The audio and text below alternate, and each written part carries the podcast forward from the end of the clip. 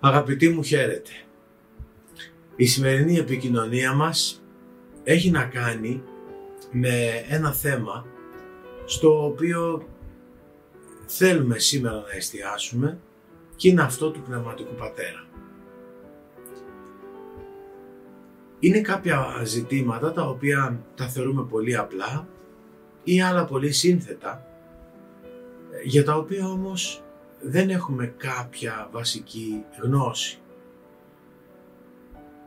Αυτή λοιπόν η σημερινή μας επικοινωνία έχει να κάνει σε αυτή τη βάση στο ότι θέλω να ακούσετε και να ακούσουμε, να ακούσω κι εγώ από αυτά που θα πω και να τα εννοήσω κι εγώ καλύτερα γιατί είναι από κείμενα κι εγώ που έχω διαβάσει από μεγαλύτερους σε ηλικία, πατέρες, ιερείς, πνευματικούς, εξομολόγους, αλλά και εσείς και μακάρι να είναι ωφέλιμα για σας.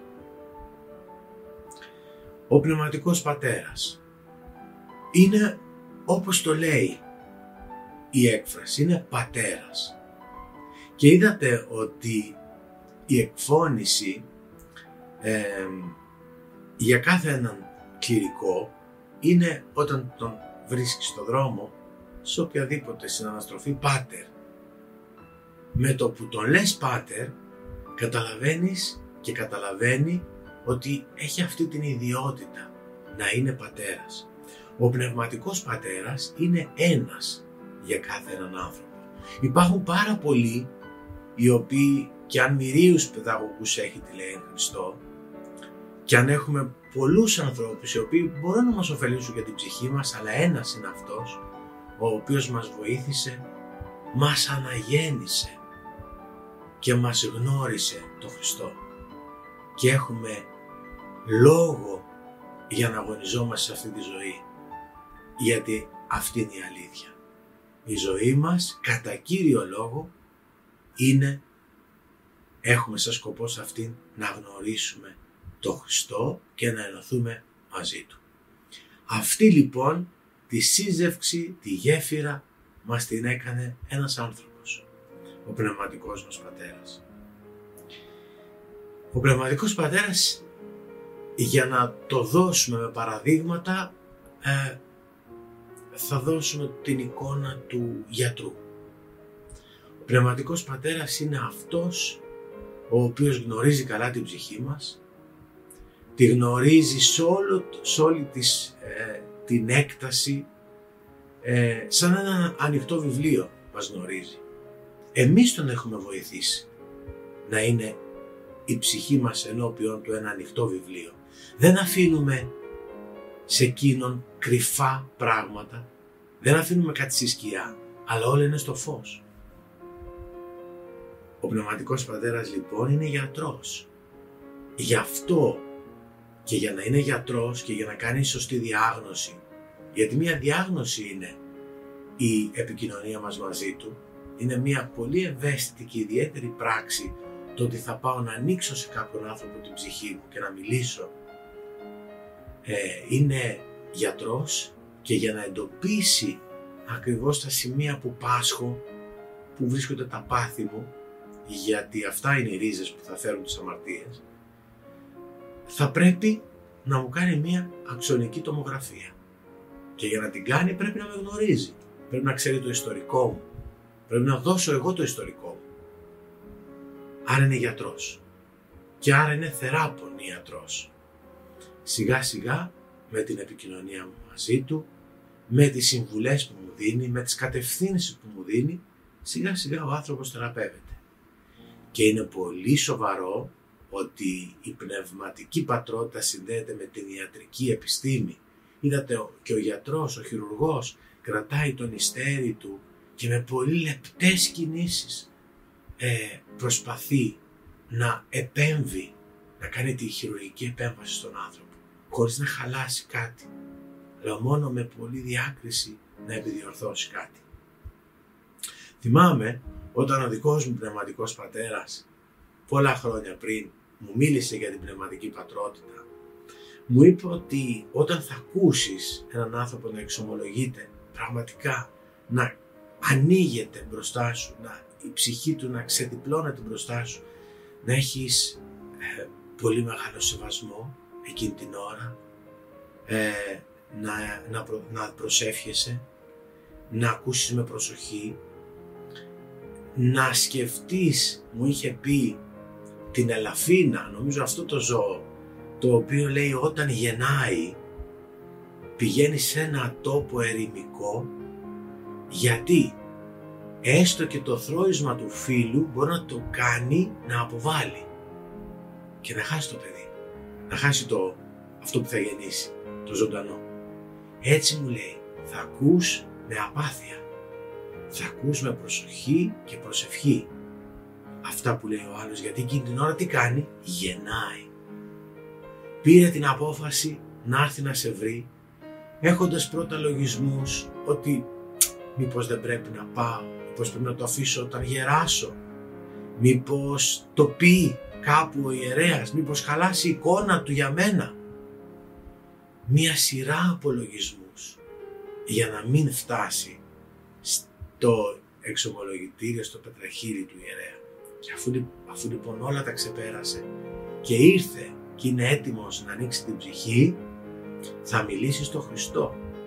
Εσύ είσαι ο Μεσάζων. Στο Χριστό όμως μιλάει. Εσύ είσαι η γέφυρα. Θα ακούσεις λοιπόν με πάρα πολύ μεγάλη προσοχή. Για να φτάσεις στην αναγέννηση, την ψυχική του, πρέπει να έχει μία γέννηση εκείνη την ώρα που λοιπόν γεννάει. Υπάρχει και μία άλλη ωραία εικόνα, η εικόνα του προπονητή και του αθλητή. Πνευματικός είναι ο ο προπονητής και έχει τους αθλητές τους οποίους επιμελείται πάρα πολύ. Κοιτάξτε, πολλές φορές όταν δείτε σε ένα στάδιο με τι φροντίδα και τι μέρημνα ο προπονητής κοιτάει τον αθλητή. Τον καλεί κοντά, του λέει κάτι μυστικό που σκέφτηκε, φροντίζει για τη διατροφή του, για την ξεκούρασή του, για τα πάντα, νοιάζεται για να έχουμε μετά το ποθητό αποτέλεσμα που είναι μια επιτυχία στην περίπτωση του αθλητή, η αγιότητα και η πνευματική πρόοδος στην περίπτωση του πιστού. Άρα ο πνευματικός γνωρίζει την ψυχή μας, πονάει για μας, την πόνεσε την ψυχή. Είναι πολλοί άνθρωποι που πηγαίνουν σε πολλούς ιερείς, πηγαίνουν εδώ, εκεί και λένε διαφορετικά πράγματα στον καθένα με συνέπεια να μην υπάρχει και ένας άνθρωπος ο οποίος να ξέρει όλη τη ζωή τους. Να, να αναλάβει με ευθύνη την ψυχή αυτή. Πονάει για τις πτώσεις ο πνευματικός. Και είναι ανθρώπινο ότι θα γίνουν οι πτώσεις. Αλλά εκείνος πονάει για αυτές. Και στέκεται δίπλα σου. Και αφού έπεσες, πάλι σμπίνει το χέρι να σηκωθείς και πάλι να συνεχίσεις τον αγώνα. Ο ίδιος δεν έχει την ε, εικόνα ότι είναι αλάνθαστος. Δεν έχουμε σε άνθρωπο αυτήν την ιδιότητα του αλάθητου. Κανείς δεν είναι αλάνθαστος. Όλοι κάνουν λάθη. Δεν θα κοιτάξω αυτό. Μπορεί σαν άνθρωπος να είπε κάτι. Ο, ο άνθρωπος, το πνευματικό παιδί, θα λάβει από εκείνον την πνευματική καθοδήγηση και θα προσπαθεί να βλέπει το πώς και εκείνος μπορεί να βοηθήσει το πνευματικό. Άρα προσευχή του πνευματικού για τα πνευματικά του παιδιά, αλλά και τα πνευματικά παιδιά προσεύχονται ιδιαίτερα για τον πνευματικό πατέρα. Στα πρώτα, στον πρώτο καιρό που ο άνθρωπος νιώθει ότι στη ζωή αυτή δεν ήρθε τυχαία, ότι δεν ήρθε μόνο για να κάνει κάτι, να βρει μια δουλειά ή να κάνει μια οικογένεια ή αυτό, αλλά κυρίως ήρθε για, για την πορεία του προς τη θεοκοινωνία, θα πρέπει να είναι κοντά στον πνευματικό πατέρα, ο οποίος νοιάζεται ιδιαίτερα στα πρώτα χρόνια να δώσει σωστές πνευματικές βάσεις. Θα του πει για κάποια βιβλία που πρέπει να διαβάσει. Θα του πει έχοντας γνωρίσει την ψυχή του και με επικοινωνία μαζί για την νηστεία. Τόσο καιρό θα πρέπει να νηστέψεις ανάλογα με τις δυνάμεις του καθενός. Πόσο συχνή πρέπει να είναι η Θεία Κοινωνία. Όλα αυτά είναι πράγματα τα οποία από κοινού ε, τα συμφωνούν και προχωρούν. Ένα άλλο είναι ότι κάποιοι χρειάζονται πιο συχνή επικοινωνία με το πνευματικό. Δεν είναι για αυτό που λένε ότι για το πιο μικρό πράγμα παίρνουν το πνευματικό τηλέφωνο. Κάποιοι δεν είναι όλες οι ψυχές ίδιες. Κάποιοι χρειάζονται με, μεγαλύτερη βοήθεια. Ε, άλλοι μπορεί να χρειάζονται μια ιδιαίτερη βοήθεια μετά από μια δυσκολία που πέρασαν στη ζωή τους. Χρειάζεται δίπλα να είναι πατέρας, όπως τον είπαμε από την αρχή. Ένα άλλο το οποίο θέλω να σας πω είναι ότι ο ιερέας πολλές φορές από τα πνευματικά παιδιά έχει κάποιους συνεργάτες. Δηλαδή είναι πιο κοντά στο έργο του. Κάθε ένας ιερέας έχει το έργο του. Μπορεί να είναι σε μια ενορία, σε μια μητρόπολη, σε ένα μοναστήρι, σε να έχει κάποιο ίδρυμα. Σε όλα αυτά μπορούν τα πνευματικά παιδιά να γίνονται συνεργάτες και με αυτόν τον τρόπο γίνονται συνεργάτες της Εκκλησίας. Δεν έχουμε, ξέρετε, ένα κλειστό γκέτο που ε, λειτουργούμε σαν μια ομάδα κλειστή. Είδατε ότι οι πόρτες των εκκλησιών μας είναι ανοιχτές με την έννοια δεχόμαστε τους ανθρώπους. Δεν έκλεισε η πόρτα για κανέναν. Όλοι μπορούν να βοηθήσουν στο έργο της Εκκλησίας. Και υπάρχουν πολλοί άνθρωποι που έχουν μέσα τους και την έννοια του εθελοντισμού, της προσφοράς, της θυσίας για τον άλλον. Αυτούς η Εκκλησία τους θέλει. Η Εκκλησία δεν έχει ανάγκη από κανέναν μας, αλλά από την άλλη μεριά ο Θεός δεν έχει ανάγκη από κανέναν μας, αλλά από την άλλη μεριά όλοι είμαστε αναγκαίοι μέσα στην Εκκλησία. Όλοι οι άνθρωποι μπορούν να προσφέρουν μέσα στην Εκκλησία. Ο σκοπός του Πνευματικού Πατέρα είναι να ενώσει τον άνθρωπο με τον Θεό. Επαναλαμβάνω, δεν κάνουμε μία κάστα κλειστή στην οποία δεν δεχόμαστε άλλους ανθρώπους, ε, λειτουργούμε με μία ε, βάση ομάδας ενώ οπαδών. Είναι, είμαστε ανοιχτοί. Είναι η εκκλησία μας τέτοια που έχει το χάρισμα το μεγάλο της ελευθερίας που προκύπτει από τον ίδιο τον Χριστό ο οποίος αυτό μας διδάσκει την ελευθερία στο «Ως της στέλιο πίσω μου ελθύν» δεν αναγκάζουμε κανέναν. Αλλά η μεγάλη ευθύνη είναι να ενώσει το πνευματικό είναι η μεγάλη ευθύνη είναι να ενώσει πνευματικός τον άνθρωπο με τον Χριστό.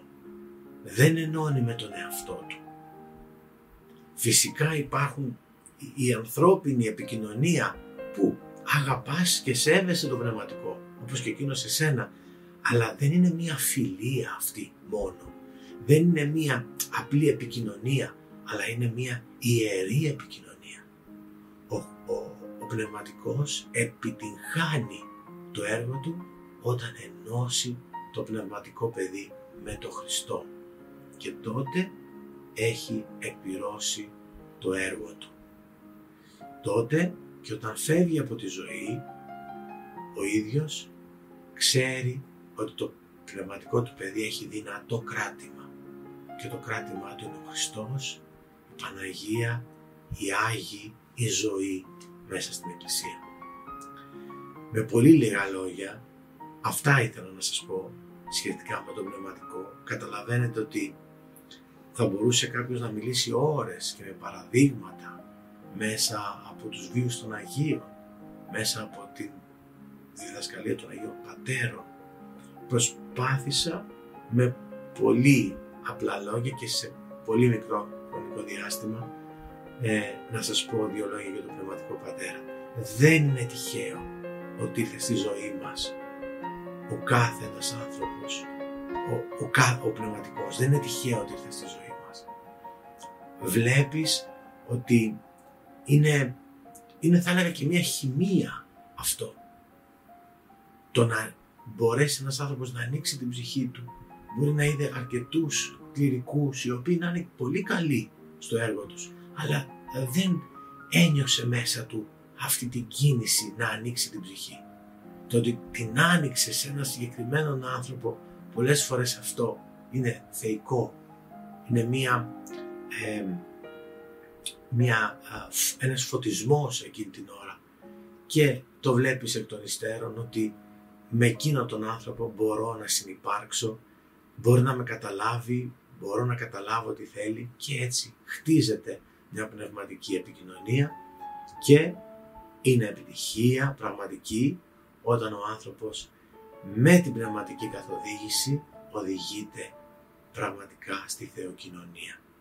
Εύχομαι όλοι και αν δεν έχουμε να το προσευχηθούμε να έχουμε ε, όχι έναν άνθρωπο που πηγαίνουμε κάπου κάπου να μας διαβάσει μια ευχή όπως το λέμε πριν τα Χριστούγεννα το Πάσχα αλλά έναν άνθρωπο που θα αναλάβει πραγματικά με ευθύνη την ψυχή για να την οδηγήσει στο δρόμο, όπως μας λέγανε οι παλαιοί παππούδες μας και γιάδες μας, στο δρόμο του Θεού. Υποτίθεται ότι εκείνος πρώτα έχει βαδίσει το δρόμο, το γνωρίζει, ξέρει τις κακοτοπιές και σε οδηγεί και σένα σιγά σιγά προς την ίδια πορεία.